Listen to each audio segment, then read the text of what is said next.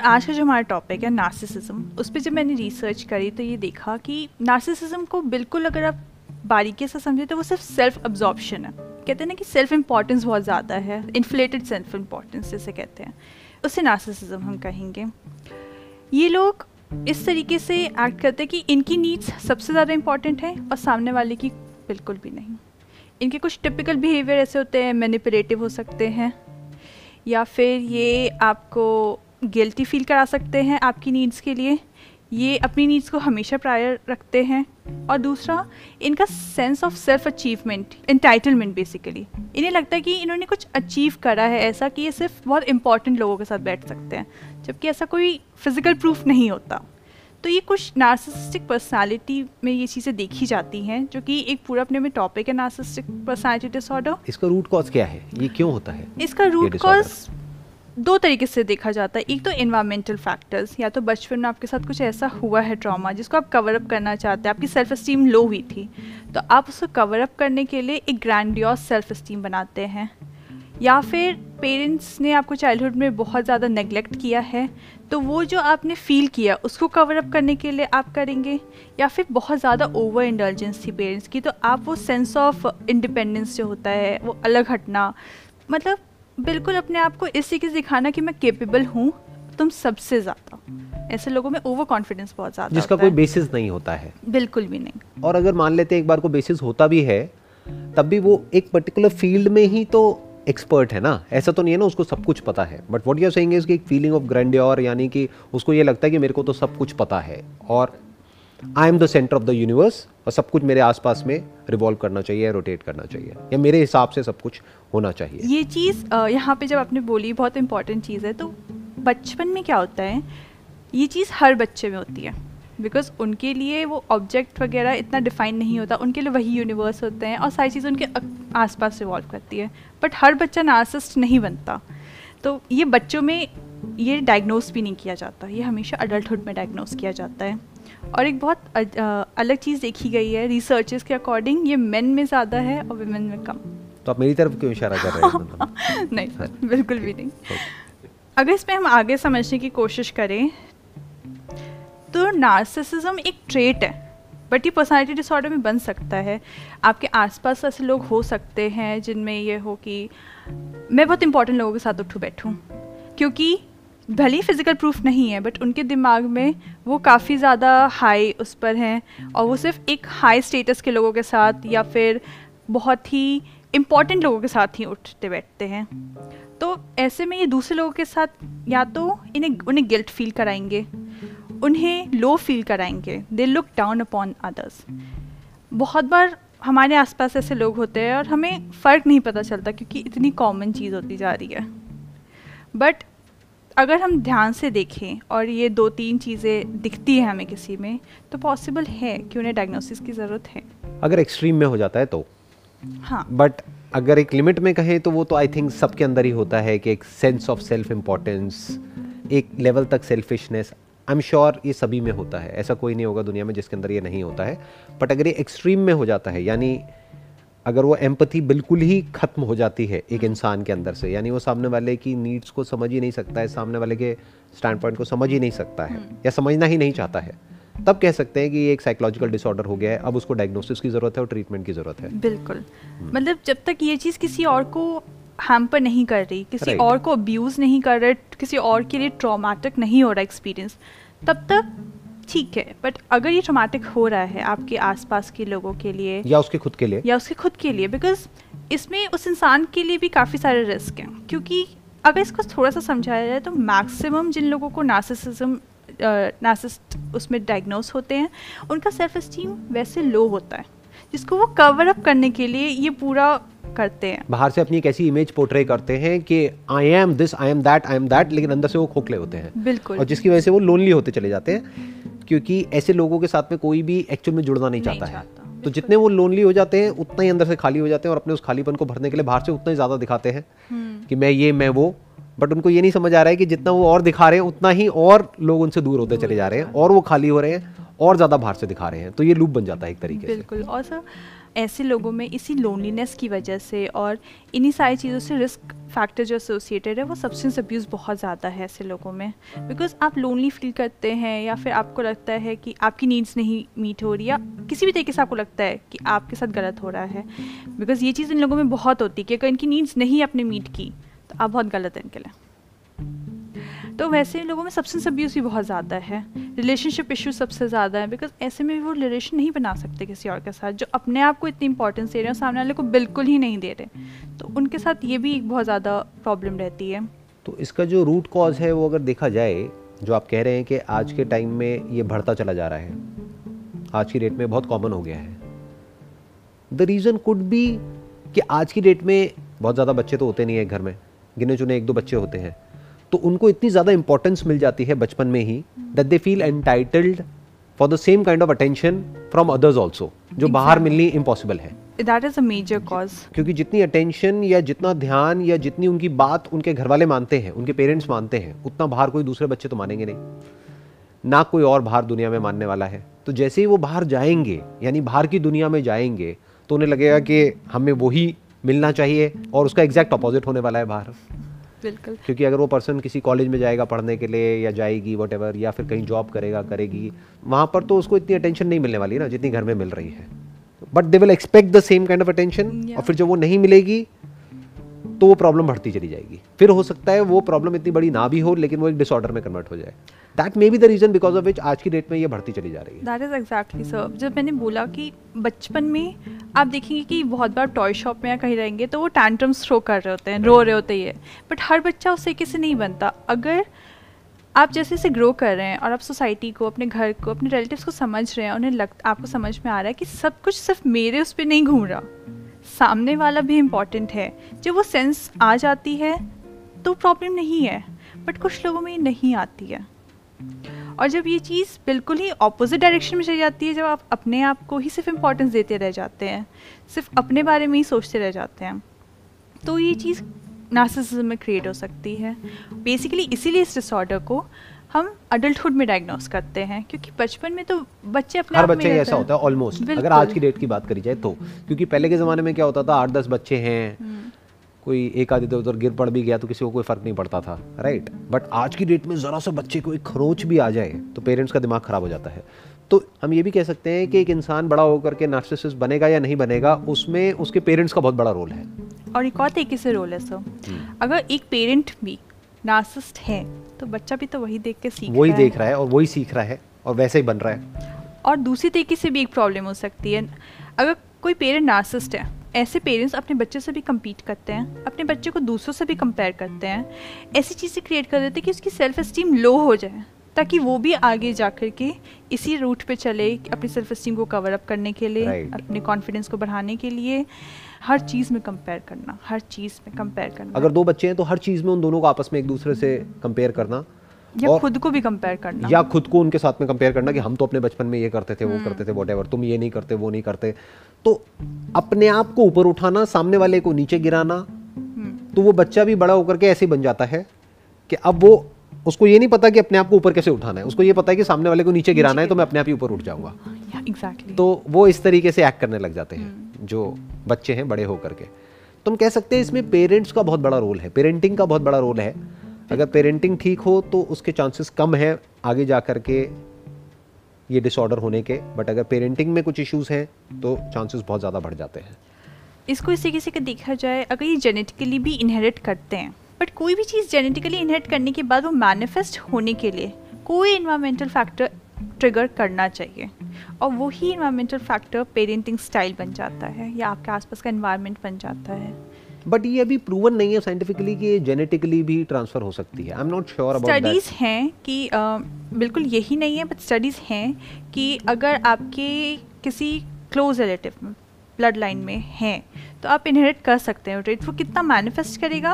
वो आपके सर्कमस्टांसिस पे और आपके इंडिविजुअल सेल्फ पे है। अगर किसी पेरेंट में है तो ऐसा देखा गया है कि उनके बच्चों में भी ये चीज़ रहती है।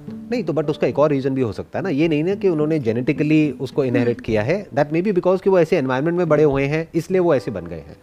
क्योंकि आई एम नॉट श्योर कि साइंटिफिकली ऐसी कोई स्टडी है या नहीं, नहीं है या ऐसा कोई सेल या ऐसा कोई मोलिक्यूल या ऐसा कोई वो चीज़ है कि हमने डिस्कवर किया और उसके बेस पे हम बोल रहे हैं कि अच्छा ये पर्टिकुलर वो है जो कि यहाँ से वहाँ आया। इस वजह से ये हुआ राइट नार्सिसिज्म में ये इतना नहीं है बट जब नार्सिसिस्टिक पर्सनालिटी डिसऑर्डर बनता है which is extreme case very extreme case उसमें है कि आपके कुछ न्यूरॉन्स उस तरीके से फायर एंड वायर नहीं करते हैं कि आप हर चीज़ को समझ सकें।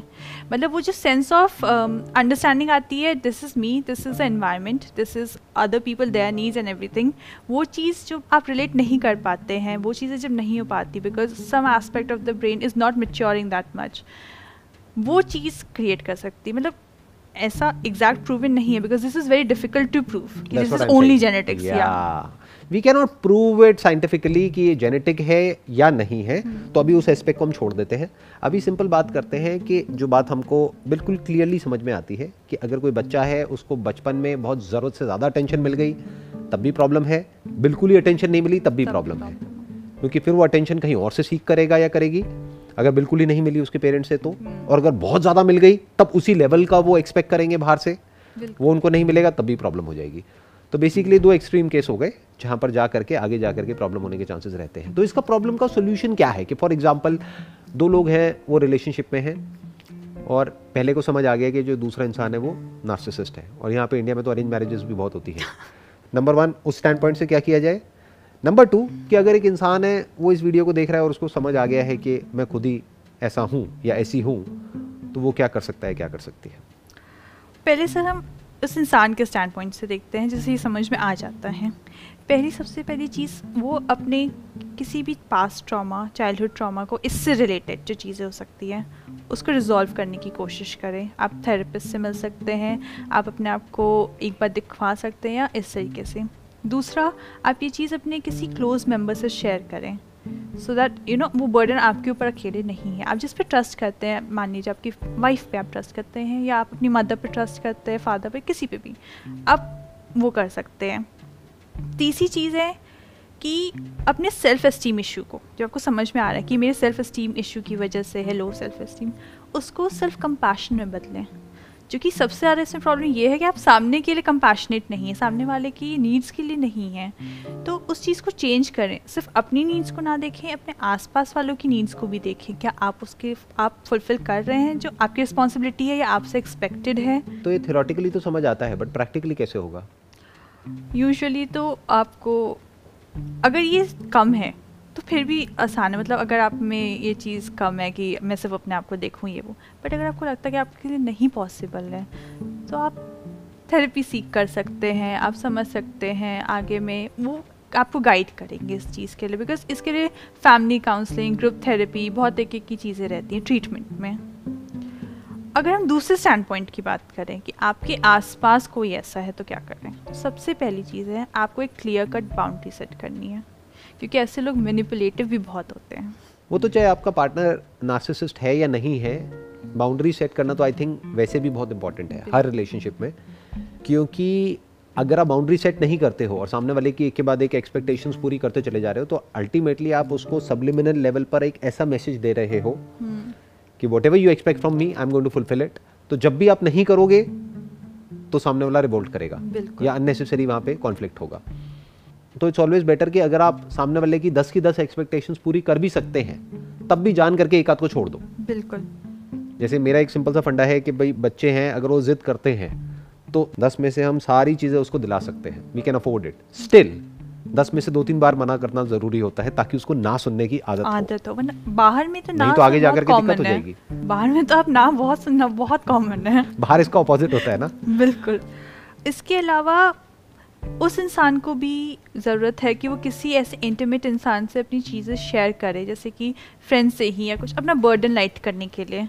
क्योंकि बहुत ऐसा होता है कि आप शेयर करते हैं, आपको पता चलता है कि नहीं, ये जो मेरे साथ इंसान कर रहा है, वो रियलिस्टिक नहीं है। लाइफ में ऐसा नहीं होता। क्योंकि अगर आप शेयर नहीं करेंगे, आपको सामने वाला कुछ और शेयर नहीं करेगा, आपको पता कैसे चलेगा? आपको जैसा दिख रहा है, वही वही होगा फिर। तो वो चीज़ बहुत इंपॉर्टेंट है। और आपको लगता है कि इतना भी काफ़ी नहीं है मेरे लिए कि मेरा फ्रेंड उस लेवल तक नहीं हेल्प कर पा रहा मुझे इस रिलेशनशिप में या इस चीज़ में।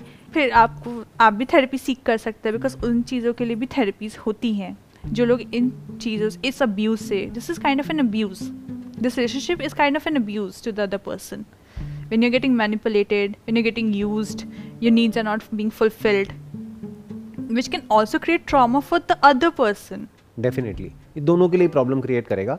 मे बी इसका सोल्यूशन ये हो सकता है I am just thinking right now कि अगर आपका पार्टनर ऐसा है या ऐसी है तो उसके पीछे जो जड़ है, वो ये है कि उस इंसान ने लाइफ को एक्चुअल में एक्सपीरियंस ही नहीं किया है एक ब्रॉड तरीके से। और उसकी जो अंडरस्टैंडिंग है लाइफ को लेकर के वो बहुत ही नैरो है बहुत ही कन्फाइंड है। बिल्कुल। क्योंकि उसने हो सकता है कुछ ज़्यादा देखा ही नहीं है दुनिया में। और आज की डेट में तो ये बहुत ही कॉमन हो गया है बिकॉज़ ऑफ़ कोविड क्योंकि अब क्या है कि पूरे दिन अगर बच्चों को देखा जाए तो वो कहाँ है? अपने लैपटॉप पर है मोबाइल पर है। हम्म। पूरे दिन सुबह से लेकर के रात तक। तो उन्हें पता ही नहीं है एक्चुअल में कि दुनिया में क्या क्या हो रहा है। और वहाँ पर भी क्या, एक वीडियो गेम खेल रहे हैं या एक के बाद एक वीडियोस देखते चले जा रहे हैं, देखते चले जा रहे हैं। तो जिस तरह की वीडियोस वो देखते हैं, वैसी ही जो पीछे से एल्गोरिथम चल रहा होता है, जो एआई होता है, उसी तरह की वीडियोस दिखाता है। तो उनके लिए एक वर्ल्ड व्यू ऐसा बन जाता है कि यही दुनिया है और ऐसी ही मेरी दुनिया होनी चाहिए, जबकि उनकी रियलिटी उस दुनिया से बिल्कुल अलग होती है। क्योंकि यूट्यूबर्स या जो भी लोग होते हैं, जो भी इंटरनेट पे जैसा भी अपने आप को पोर्ट्रे करते हैं एक्चुअल में कोई उनकी लाइफ ऐसी थोड़ी होती है। दो लाइक काइंड ऑफ़ हाईलाइट्स जिसके बारे में हमने पहले भी बात करी है। बट रियल लाइफ तो बिल्कुल ही अलग होती है उससे। तो जब ऐसा एक वर्ल्ड व्यू बन जाता है और उनकी जो रियलिटी है उससे मैच नहीं होती है then they feel as if कि हमारा एक राइट right है हमको भी ऐसी लाइफ मिलनी चाहिए और नहीं मिल रही है। देन ये ट्रेड्स और ज़्यादा निकल निकल करके आते हैं। तो मे बी इसका जो सोल्यूशन है जो मुझे समझ आ रहा है क्योंकि थेरेपी हर कोई अफोर्ड नहीं कर सकता।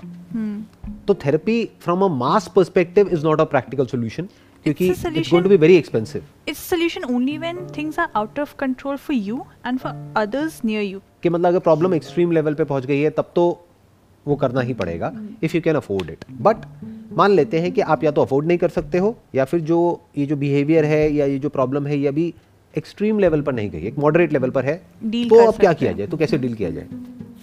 Simple idea could be travel करो और ट्रैवल वो वाला नहीं जैसा हम लोग ट्रैवल का मतलब समझते हैं ज़्यादातर लोग। कि गए कहीं पर किसी जगह पर जाके पूछा कि हाँ भाई यहाँ पे साइट सीइंग के लिए कौन सी अच्छी जगहें हैं? चार पाँच जगह सर्च करी वहाँ जा के फ़ोटो खिंचाई और फ़ोटो डाल दी और बोला देखो मतलब दुनिया को दिखाने के लिए ट्रैवल मत करो। ट्रैवल की डेफिनेशन बहुत लोगों की जो है वो आई एम नॉट श्योर क्या है बट मेरी जो ट्रैवल की डेफिनेशन है वो ये है कि if you are going to a place stay there with a local person आजकल तो ये सारे ऑप्शंस अवेलेबल हैं। हम्म। कि आप उन लोगों के साथ में रह सकते हो अगर साथ में नहीं भी रहना चाहते हो उनके आसपास में रहो किसी विलेज के आसपास में रहो उस विलेज में जाओ पूरा दिन स्पेंड करो जा करके उनकी लाइफ देखो। क्योंकि देख करके हम जितनी जल्दी सीखते हैं ना उतना बातों से नहीं सीख सकते। क्योंकि अगर ये सेशन कोई देखेगा सुनेगा समझेगा तो ठीक है एक लेवल तक उसको समझ आएगा। थेरेपी के लिए भी अगर वो जाएगा और अगर वो अंदर से चेंज होना चाहता है तो वो थेरेपी उसको हेल्प करेगी। बट अगर वो नहीं चाहता है तो वो नहीं हेल्प करेगी। बट अगर कोई नहीं भी अपने आप को बदलना चाहता है या चाहती है और वो किसी ऐसी जगह पर जाता है जहाँ पर कि वो कुछ ऐसा देखता है जो उसकी लाइफ से बिल्कुल अलग है तो कहीं ना कहीं उसका दिमाग खुल जाएगा। And the moment that happens तो आई थिंक वहाँ से एक शुरुआत हो गई, एक प्रॉब्लम का सोल्यूशन निकलने की। वहाँ से उनको समझ आएगा कि अच्छा ऐसा भी होता है दुनिया में। लोग ऐसे भी जीते हैं। अच्छा ऐसे घर भी होते हैं। इस तरह की रिलेशनशिप्स भी होती हैं, इस तरह की लाइफ भी होती है। तो उसका दिमाग खुलेगा पॉसिबिलिटीज की तरफ़, और जैसे ही खुलेगा तो ना चाहते हुए भी उसको अंदर से कुछ चीज़ें ऐसी समझ आने लग जाएँगी which may be the beginning of a massive change in his और हर लाइफ क्योंकि मैंने ये चीज़ प्रैक्टिकली ऑब्ज़र्व करी है कि जो लोग जितना ज़्यादा जानते हैं ना यानी जिनको एक्चुअल में अंडरस्टैंडिंग होती है लाइफ की इन टर्म्स ऑफ़ नॉलेज और एक्सपीरियंस वो उतना ही ज़्यादा हम्बल और डाउन टू अर्थ होते हैं। और जिनके पास में जितनी कम नॉलेज होती है या जितना कम एक्सपोजर होता है या जितने कम वैरायटी ऑफ़ एक्सपीरियंसेस होते हैं उतना ही नैरो उनकी थिंकिंग होती है उतना ही उनके अंदर ये सेंस ऑफ़ इन्फ्लेटेड एक ईगो होती है। या अपने आप को बाहर से ऐसा दिखाने के लिए कि नहीं, हमें तो सब पता है। इस तरह के ट्रेड्स डेवलप होने लग जाते हैं उनके अंदर। सर, आपका आइडिया बहुत अच्छा है बट अगर इंसान के अंदर अपने से वो नहीं है, कि उसे सीखना है, अगर यही बात की जाए, आप आप, आपके घर में चार लोग हैं, आपके मदर फादर हस्बैंड या वाइफ वो आपकी सारी नीड्स फुलफिल कर रहे हैं। अगर आप बैठ करके एक बार भी सोच लो कि क्या उनकी नीड्स जब उन्होंने बोला बिकॉज़ बहुत बार लोग वॉइस कर, करते हैं कि मेरी भी ये चीज़ कर दो या इस तरीके से। क्या आप फुलफिल कर रहे हैं? क्या एक के बदले कम से कम एक चीज़ आप कर रहे हैं या दो चीज़ के बदले भी एक कर रहे हैं? अगर आप थोड़ा सा भी ये कॉन्शियसनेस आ जाए, अपने आसपास के लोगों के लिए भी, ये काफ़ी बड़ा स्टेप होगा उस हिसाब से बिकॉज़ आपने अपने सेल्फ इस्टीम इशू को या आपको जो भी था, उसको सेल्फ कंपैशन में, जैसे मैंने पहले भी बोला, उसमें कन्वर्ट करे। ये काफ़ी कॉन्शियस एफर्ट है। आप दुनिया में लोगों से मिल लिए सब कुछ कर लिए आपका आइडिया बिल्कुल अच्छा है बट वो कॉन्शियसनेस चाहिए वो देखने के लिए कि बाकी के रिलेशंस कैसे हैं। अब वो कॉन्शियसनेस कहाँ से आएगी? इसको थोड़ा सा समझते हैं। साइकोलॉजी को समझते हैं माइंड की डेप्थ को समझते हैं। बेसिकली क्या होता है? हम सब यू मी और एनी फॉर दैट मैटर हम सब एक पैटर्न में घूम रहे होते हैं। हमें खुद को नहीं पता होता है। हम्म। हमारा अपना एक रूटीन होता है हमारा अपना एक कंफर्ट जोन होता है हमारा अपना एक हैबिचुअल एक पैटर्न होता है हम्म। जिसके अंदर हम जाने अनजाने घूम रहे होते हैं एक तरह का हमारा बिहेवियर होता है वो एक ही तरह से चल रहा होता है हम्म। तो if you expect from a person who is not self conscious enough to be conscious of the other person need जबकि वो अभी नहीं है तो ये बहुत ज़्यादा हम एक्सपेक्ट कर रहे हैं उससे हम्म। वो कब हो सकता है या तो वो अकेला कहीं जाए कुछ दिन के लिए तो जब वो अकेले उनके पास में कुछ नहीं होगा करने के लिए यहाँ तक कि अपना स्मार्टफ़ोन भी नहीं होगा कोई टेलीविज़न नहीं होगा कुछ नहीं होगा हम्म। तब ऐसी इंसाइट्स आएँगी। तब एक इंसान को रियलाइज़ होगा कि मैं कितना गलत कर रहा हूँ सामने वाले के साथ में। इन अदर वर्ड्स कि जो एग्जिस्टिंग जो पैटर्न बना हुआ है उस पैटर्न को तोड़ना पड़ेगा। तो I am talking about breaking that pattern because अगर कुछ नहीं बदला तो कुछ नहीं बदलने वाला। बातों के लेवल पे बड़ा अच्छा लगेगा सुनने में। अभी किसी ने सुना बड़ा अच्छा लगा। बट जैसे ये वीडियो खत्म हुई उसके बाद में सब भूल गए। So all I am saying is pattern को तोड़ो। अगर आप खुद नार्सिसिस्ट हो यानी खुद बहुत ज़्यादा सेल्फिश हो एरोगेंट हो और सामने वाले की नीड्स को नहीं समझते हो और उसकी वजह से आप अंदर से और ज़्यादा लोनली होते चले जा रहे हो आपकी भी लाइफ में प्रॉब्लम क्रिएट हो रही है सामने वाले की भी लाइफ में हो रही है तो अपने इस पैटर्न को ब्रेक करो। यानी अपने डेली रूटीन को ब्रेक करो। The moment you do that तब कुछ नया होने की पॉसिबिलिटी है। If you don't do it और फिर आप ये एक्सपेक्ट करते हो कि वो बदल जाएगा या बदल जाएगी वो कोशिश करेगा या करेगी एक दिन तक या दो दिन तक बदलने की मैक्सिमम उसके बाद वापस से वही होगा जो होता आया है। But the moment a person start seeing something else जो रेगुलर उसकी लाइफ से बिल्कुल अपोजिट है तो there is a strong possibility कि एक मेजर शिफ्ट आ सकता है। मैं एक एग्ज़ाम्पल देता हूँ। फॉर एग्ज़ाम्पल एक कपल है मैरिड है, उसके घर में लड़ाई झगड़ा चलता रहता है। अब वो कुछ दिन के लिए जाता है किसी ऐसे इंसान के घर में रहने के लिए। मान लो कोई दूर का रिलेटिव है, कुछ है, वो कहीं गाँव में रहते हैं, वहाँ पर वो गया और उसने जा करके देखा कि वहाँ पर उनकी जो रिलेशनशिप है वो बहुत ही अच्छी है। Now this is like breaking a pattern एकदम से वो कुछ ऐसा देख रहा है जो आज तक उसने देखा है बचपन से उससे बिल्कुल अलग है। मान लो उसके घर में उसके पेरेंट्स की भी रिलेशनशिप अच्छी नहीं थी। तो उसके लिए नॉर्मल का मतलब क्या? कि लड़ाई झगड़ा is normal conflict is normal फिर उसने ऐसे एकदम से एक रिलेशनशिप देखी जहाँ पर के रिस्पेक्ट है ट्रस्ट है जहाँ पर दोनों एक दूसरे के लिए जेन्युइनली केयर करते हैं। और उसने ये नहीं कि कुछ मिनट के लिए उनको ऑब्ज़र्व किया कि किसी शादी में गया और वहाँ जाकर के देख लिया। ना मैं कह रहा हूँ उनके साथ रहा वो चार पाँच दिन। या सात दिन, ऐसे लोगों के साथ में। और उसने उनके बिहेवियर को बारीकी से ऑब्ज़र्व किया। तो क्या पॉसिबिलिटी है कि उसकी रिलेशनशिप चेंज होगी या नहीं है? या ये कह लो किस केस में पॉसिबिलिटी ज़्यादा है? एक है कि हम बैठ करके उसको ज्ञान दें, आप या मैं या कोई भी इंसान, कि ऐसे करो, वैसे करो वैसे करो। वो हाँ ठीक है, करूँगा। उसके बाद में सब भूल गया, वापस वहीं के वहीं। एक है, उसने कुछ ऐसा देख लिया जो भी आज तक उसने देखा था, उससे बिल्कुल अलग है। और वो कोई इल्यूजन नहीं है, वो कोई फिक्शन नहीं है। यानी किसी बुक में नहीं पढ़ा है उसके बारे में। कोई फेरी टेल नहीं है रियलिटी है। उसने रियल में कुछ ऐसा देखा जो उससे बिल्कुल अलग है। मानो वो किसी एनजीओ में चला गया। वो एनजीओ में चला गया और वहाँ जाकर के उसने कुछ ऐसा देखा कि लोग सेल्फलेसली सर्व कर रहे हैं उन बच्चों को जिनसे उनका कोई रिलेशन नहीं है, कोई लेना देना नहीं है। उनकी इतनी केयर कर रहे हैं जिसकी कोई हद नहीं है। तो क्या कुछ शिफ्ट होगा या नहीं होगा? यहाँ पे दो चीज़ें हो रही हैं। इनफैक्ट तीन चीज़ें हो रही हैं। एक उसका पैटर्न ब्रेक हो रहा है, जो एग्जिस्टिंग पैटर्न है। दूसरा, वो जब उन लोगों से दूर रहता है ना कुछ दिन तक, अकेला, हफ़्ता, दस दिन, पंद्रह दिन, तब देर इज़ अ पॉसिबिलिटी कि उसको इंपॉर्टेंस समझ आती है और लोगों की, कि उन लोगों की इंपॉर्टेंस क्या है उसकी लाइफ में। तीसरा, वो कुछ नया एक्सपीरियंस कर रहा है, जो आज से पहले उसने नहीं किया है। उसका एग्जैक्ट अपोजिट जो अब तक वो करता आया है। तो there is a strong possibility कि उसका जो वर्ल्ड व्यू है, जो way of looking at life है, वो बदलेगा। अगर वो बदल गया तो काम हो गया। जब तक वो नहीं बदला fundamentally the way of looking at life नहीं बदला तब तक कुछ नहीं बदला। तो उसमें दो चीज़ें ज़रूरी है। एक है नॉलेज एक है एक्सपीरियंस नॉलेज क्या है? ये जो अभी हम बात कर रहे हैं ये जो सेशंस है ये क्या है? ये एक तरह की नॉलेज है जो उसको मिल रही है जो बुकिश नॉलेज से बिल्कुल अलग है।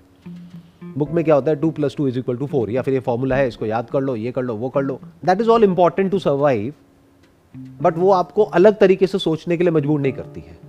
वो आपके लाइफ के व्यू को चेंज नहीं करती, आपके वर्ल्ड व्यू को चेंज नहीं करती है। World view remains the same पहले आप मान लो, जब आपके पास में नॉलेज नहीं थी, महीने का दस हज़ार कमाते थे, अब आपके पास में डिग्री है डिप्लोमा है, या ये चार अलग अलग डिग्रीज हैं, अब आप महीने का एक लाख रुपए कमाते हो। But at a fundamental level आप ओके वही हो। कुछ भी नहीं बदला है। पहले भी वही थे, अभी भी वही हो। पहले भी नार्सिसिस थे, अभी भी वही हो। तो एक आ गया नॉलेज एक आ गया एक्सपीरियंस दोनों इंपॉर्टेंट है। आई थिंक मुझे आपका जो सेकेंड वाला एग्ज़ाम्पल था कि वो जब एनजीओ में जाए उसको सेल्फ उसको सर्व करना पड़े।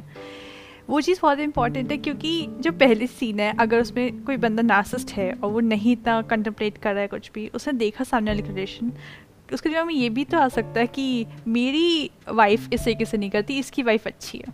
आ सकता है but that is still better than जो भी उसकी लाइफ चल रही थी। बिल्कुल।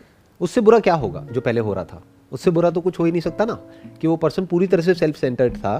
तो अब बेसिकली क्या है कि वो वहाँ जा करके देखेगा अच्छा इसकी वाइफ कितनी अच्छी है मेरी वाइफ कितनी गंदी है। ये भी एक वे हो सकता है देखने का। दूसरा ये भी हो सकता है कि उसके दिमाग में आए कि अच्छा ये लोग कुछ ऐसा कर रहे हैं हम्म। जो, जो हमें भी करना चाहिए। हमें भी करना चाहिए और वो जा करके बात करे अपनी वाइफ से। या बेटर स्टिल दोनों हो वहाँ पर। और दोनों ऑब्ज़र्व कर रहे हैं उस कपल को। तब उन दोनों को ही कुछ समझ आ रहा है, क्योंकि ताली एक हाथ से नहीं बचती ना। तो थोड़ा बहुत तो सामने वाले को भी कुछ समझना पड़ेगा। तो दोनों है वहाँ पर और दोनों जाकर के देख रहे हैं। बिकॉज़ द प्रॉब्लम है कि हम एक्चुअल में इस प्रॉब्लम को डायग्नोज कर ही नहीं सकते हैं। रीजन बींग इसकी जो डेफिनेशन है अगर हम बात करें सेल्फिशनेस की तो मुझे बता दो इस दुनिया में ऐसा कौन इंसान है जो सेल्फिश नहीं है? बिल्कुल सर।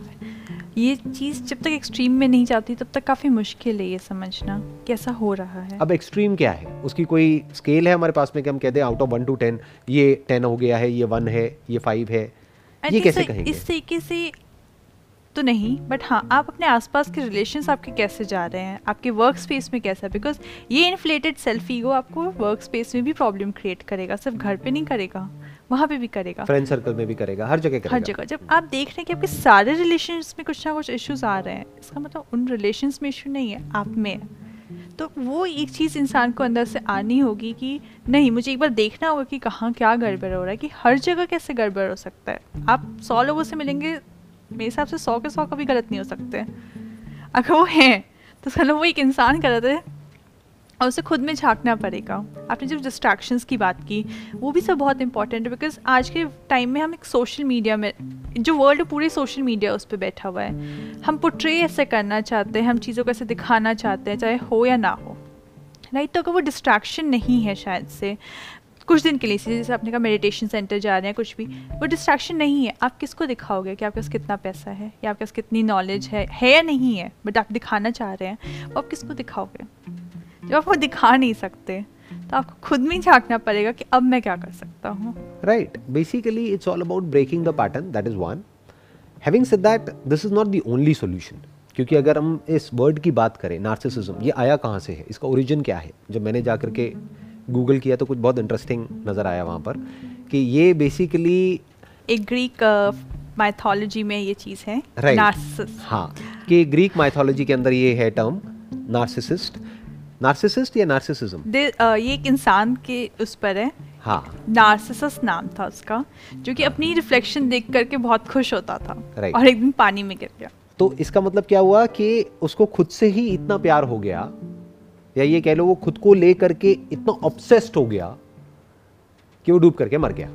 तो this may or may not be a true story but symbolically अगर समझा जाए तो इसका मतलब क्या है कि अगर आपकी जो सेल्फ इमेज है हमारी अपनी खुद की एक सेल्फ इमेज होती है hmm. अगर आप उसमें ज़रूरत से ज़्यादा इंडल्ज हो गए हैं या उसको ज़रूरत से ज़्यादा इंपॉर्टेंस दे रहे हैं तो आप उसी में डूब के मर जाएँगे। सो so, इसको आइडेंटिफाई करना इज़ वेरी डिफ़िकल्ट क्योंकि एक लेवल पर तो हर कोई नार्सिसिस्ट है। हर एक को अपनी सेल्फ इमेज अच्छी लगती है, हर कोई उसको प्रोटेक्ट करने की कोशिश करता है, किसी को भी बुराई अच्छी नहीं लगती है। हर एक के अंदर एक सेल्फ प्रिजर्वेशन मैकेनिज्म होता है कि अपनी इमेज को हर कोई प्रोटेक्ट करता है प्रिजर्व करता है, उसको डिफेंड करता है, उसको इन्फ्लेट करता है अच्छा फील करने के लिए। नहीं तो आपको अच्छा कैसे फील होगा? If you are talking about good feelings good emotions उसका कनेक्शन किससे है? कहीं ना कहीं आपको अपने आप को कुछ अच्छा बोलना पड़ेगा। हम्म। तभी तो अच्छा फील होगा। नहीं तो ना तो अच्छी फीलिंग होगी ना बुरी फीलिंग होगी। If you want to be happy you have to look at your life in a positive way ना what is positive and what is negative ये तो हम ही ठप्पा लगा रहे हैं ना। एक्चुअल में तो कुछ भी पॉजिटिव नहीं है नेगेटिव नहीं है। एक इंसान है वो अपने आप को बोल रहा है कि देखो मेरी सैलरी पचास हज़ार रुपये है तो मैं कितना खुश हूँ। किसी दूसरे आदमी के पॉइंट ऑफ़ व्यू से देखा जाए तो वो कुछ भी नहीं है। उसकी तो कमाई एक घंटे की पचास हज़ार रुपये है तो उसके लिए तो वो गरीब है।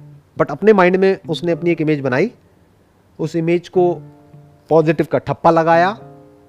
उस इमेज को इन्फ्लेट किया अपने माइंड में। अब ही इज़ फीलिंग गुड अगर उसको ज़्यादा नीचे गिरा दिया कि अरे मेरी लाइफ तो बेकार है, मेरी लाइफ में तो कुछ भी नहीं है, मेरा तो सैलरी भी नहीं है, ये भी नहीं है, वो भी नहीं है तो दुखी रहेगा।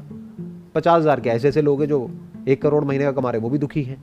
क्यों? क्योंकि अपने आप को किसी और से कंपेयर कर लिया है, जिसके पास में उनसे ज़्यादा है तो वो दुखी है, वो गरीब है। तो बेसिकली ये जो सेल्फ प्रिजर्वेशन मैकेनिज्म है, या ये जो बिहेवियर है, जिसको हम एक नाम दे रहे हैं narcissism everybody is a narcissist sir इसमें थोड़ा सा मतलब अगर ध्यान से देखा जाए तो इसमें सिर्फ़ अपने आप को प्रिजर्व नहीं कर रहे इसमें सामने को आप गिरा भी रहे हैं।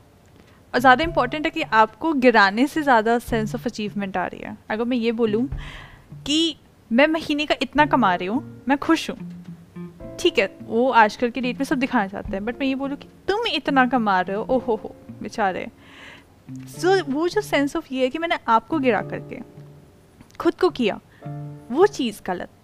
मे बी अगर हमने सामने वाले को वो चीज़ बोली तब वो गलत है नहीं तो एक इंसान अगर ये कह रहा है कि मैं इतना कमा रहा हूँ या कमा रही हूँ दैट कुड बी मान लो लाख रुपए महीने का और मैं खुश हो रहा हूँ कि इट इज़ इनफ तो my question to that person would be in comparison to what what you mean by it is enough तो then that person would say कि अच्छा मेरी ये जो नीड्स हैं और हैं, उसके अकॉर्डिंग अगर देखा जाए तो मैं इतना अच्छा हूँ. जैसे मैंने बहुत लोगों को ये कहते हुए सुना है कि जब मैंने ऐसे ऐसे लोगों को देखा जिनकी लाइफ में प्रॉब्लम्स हैं, तब मुझे लगा कि मेरी लाइफ कितनी बढ़िया है। तो देखा जाए तो कंपैरिजन तो वहाँ पर भी है।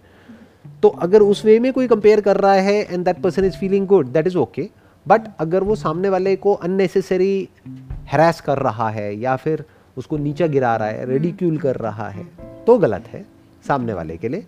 बट अपने माइंड में अपने आप को ये बोल रहा है कि हाँ मेरी लाइफ अच्छी है बिकॉज़ दुनिया में तो देखो कितना गम है मेरा गम कितना कम है वट तो that is okay because that is also comparison sir mind में किसके क्या चल रहा है वो किसी को पता नहीं चलता तब तक ठीक है। दिमाग में बहुत चीज़ें बहुत लोगों के चलती हैं। बट अगर आप सामने वाले को एक्चुअल में ऐसा फील करा रहे हैं तो वो आपके रिलेशन भी ख़राब कर रहे हैं तो वहाँ पे कॉन्फ्लिक्ट भी है, वहाँ पे वो वो प्रॉब्लम बन सकता है। मतलब आपने कहा ना कि एक समझने के लिए इंसान कैसे समझे? तो एक ये भी तरीका हो सकता है समझने का कि सामने वाला क्या हर बार मुझे इस तरीके से रिडिक्यूल कर रहा है? क्या ये आसपास अपने लोगों को हमेशा इस तरीके से ट्रीट करता है? वो चीज़ भी समझने का तरीका होती है। I think in a nutshell जो भी अभी तक हमने डिस्कस किया है ना, अगर मैं उसको समअप करूँ please correct me if I am wrong मेरे अकॉर्डिंग इसका जो रूट कॉज है ना वो है lack of understanding of what life is जिसको एक्चुअल में समझ है ना कि लाइफ क्या है उसमें कभी भी ये ट्रेड देखने को नहीं मिलेगा। वो डाउन टू अर्थ होगा। क्योंकि उसने लाइफ को अलग अलग तरीके से एक्सपीरियंस कर लिया होगा उसने लाइफ के अलग अलग एस्पेक्ट्स को देख लिया होगा तो उसको समझ आ गया होगा कि मैं कितना कम जानता हूँ। जिसको जितनी ज़्यादा नॉलेज होती है ना एक्चुअल में नॉलेज होती है उसको ये भी नॉलेज होती है कि मेरे को कितनी नॉलेज नहीं है। कि कितना कुछ है जो मैं नहीं जानता हूँ। तो that person becomes humble but जिसको जितनी कम नॉलेज होती है, उसको ऐसा लगता है कि मैं तो सब कुछ ही जानता हूँ। इसी से रिलेटेड सिर्फ़ आपने कहा लाइफ से रिलेटेड इनफैक्ट अपने आप को भी जानना लाइफ इज़ इंपॉर्टेंट एंड अपने आप को भी तो समझना because a major part of this is low self esteem आप अपने आप को कहीं ना कहीं आपके दिमाग में अपने आप को लेकर के भी इतना क्लैरिटी नहीं है।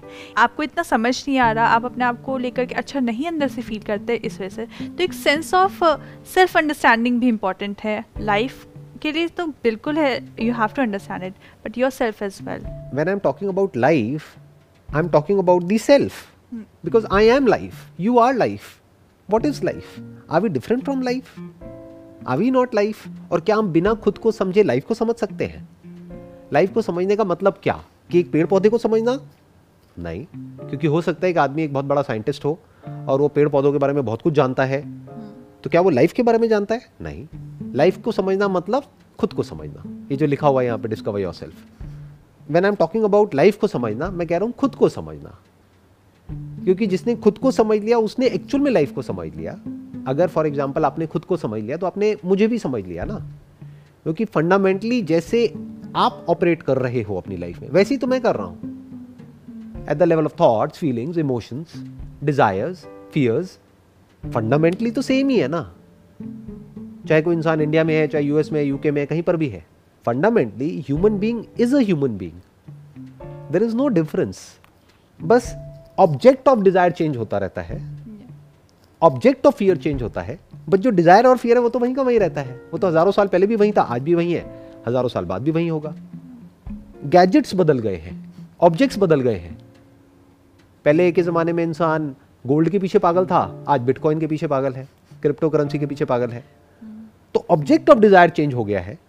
बट फंडामेंटली जो ग्रीड है, जो फियर है, जो फीलिंग्स है इमोशंस है थॉट्स है, वो तो सेम ही है ना। वो अलग कैसे हो सकती है? हैप्पीनेस के कॉजेज बदल रहे हैं बट हैप्पीनेस इज़ हैप्पीनेस तो I think in a nutshell अगर इसको समझा जाए तो वो क्या है? The beginning of being free from this problem because this is a problem not just for the others but for that person I think उसके खुद के लिए ज़्यादा बड़ी प्रॉब्लम है ये, क्योंकि वो लोनली होता चला जाएगा, वो कनेक्ट ही नहीं कर पाएगा किसी से, और जो कनेक्टेड नहीं है, वो खुश कैसे रह सकता है? ये जो वर्ड है ना योगा इसका मतलब ही यूनियन है। जुड़ना। तो जो जुड़ा हुआ है वो खुश है। जो अलग हो गया है वो दुखी है। सो द पॉइंट इज़ कि जुड़ते कैसे हैं? जब हमें एक्चुअल में समझ आता है कि लाइफ क्या है यानी कि हम क्या हैं जब हम उसको अच्छे से समझ जाते हैं हम ये भी समझ जाते हैं सामने वाला क्या है। hmm. फिर ये जो वर्ड्स हैं जैसे कंपैशन है लव है ये फिर सिर्फ़ वर्ड्स नहीं है डिक्शनरी में। ये एक्चुअल में लाइफ ऐसी ही हो जाती है। क्योंकि जो इंसान खुद को समझता है वो खुद की स्ट्रेंथ्स को भी समझता है खुद की वीकनेसेस को भी समझता है वो ये भी समझता है कि मेरी लिमिटेशंस क्या हैं वही मैंने कहा ना जो जितना ज़्यादा जानता है वो इतना भी जानता है कि मैं कितना कुछ नहीं जानता हूँ कि जो मैं जानता हूँ that is point zero zero zero zero zero zero one percent और जो मैं नहीं जानता हूँ that is ninety nine point nine nine nine nine nine nine nine nine percent वो तो मैं जानता ही नहीं हूँ that is in the realm of the unknown तो मैं कितना कम जानता हूँ so I think the beginning of change is understanding your self understanding life looking at life from different perspectives and to break the pattern कि जो existing आपका pattern चल रहा है उसको तोड़ो कुछ दिनों के लिए या कुछ हफ्तों के लिए और देखो लाइफ को अलग अलग एंगल से कि लाइफ क्या है। देखो कि लाइफ कितनी बड़ी है। अगर कोई एक्चुअल में ये सब कर सकता है जो भी आज हमने डिस्कशन किया तो आई एम श्योर कि वो जड़ से इस प्रॉब्लम को सॉल्व कर सकता है या कर सकती है। What's your take on this I think you're totally right, sir. When you understand yourself, then you obviously you're understanding others as well. So there's a sense of compassion for others, which is very important for us as social beings, because humans are social beings. So, for that bonding, for everything, that sense of self compassion, that sense of compassion for others is also very important. So, आज के इस topic को हमने I think काफ़ी अच्छे से touch किया है अच्छे से कवर किया है सो नेक्स्ट टॉपिक हमारा क्या होना चाहिए आपके हिसाब से? आई थिंक हमने इसमें ट्रॉमा की बात की थी जो कि एक तरफ़ कॉज भी था और एक तरफ़ दूसरों को we kind of traumatic situation में डाल देना उनके लिए ट्रोमेटिक एक्सपीरियंस बनाना। तो I think we can cover up trauma and you know what is trauma what are the types of trauma because this is not the only type of trauma बहुत तरीके के ट्रामास होते हैं। तो we can cover up trauma in the next session perfect so next session में we will talk about trauma तो आप अपनी रिसर्च करिए. सी यू नेक्स्ट वीक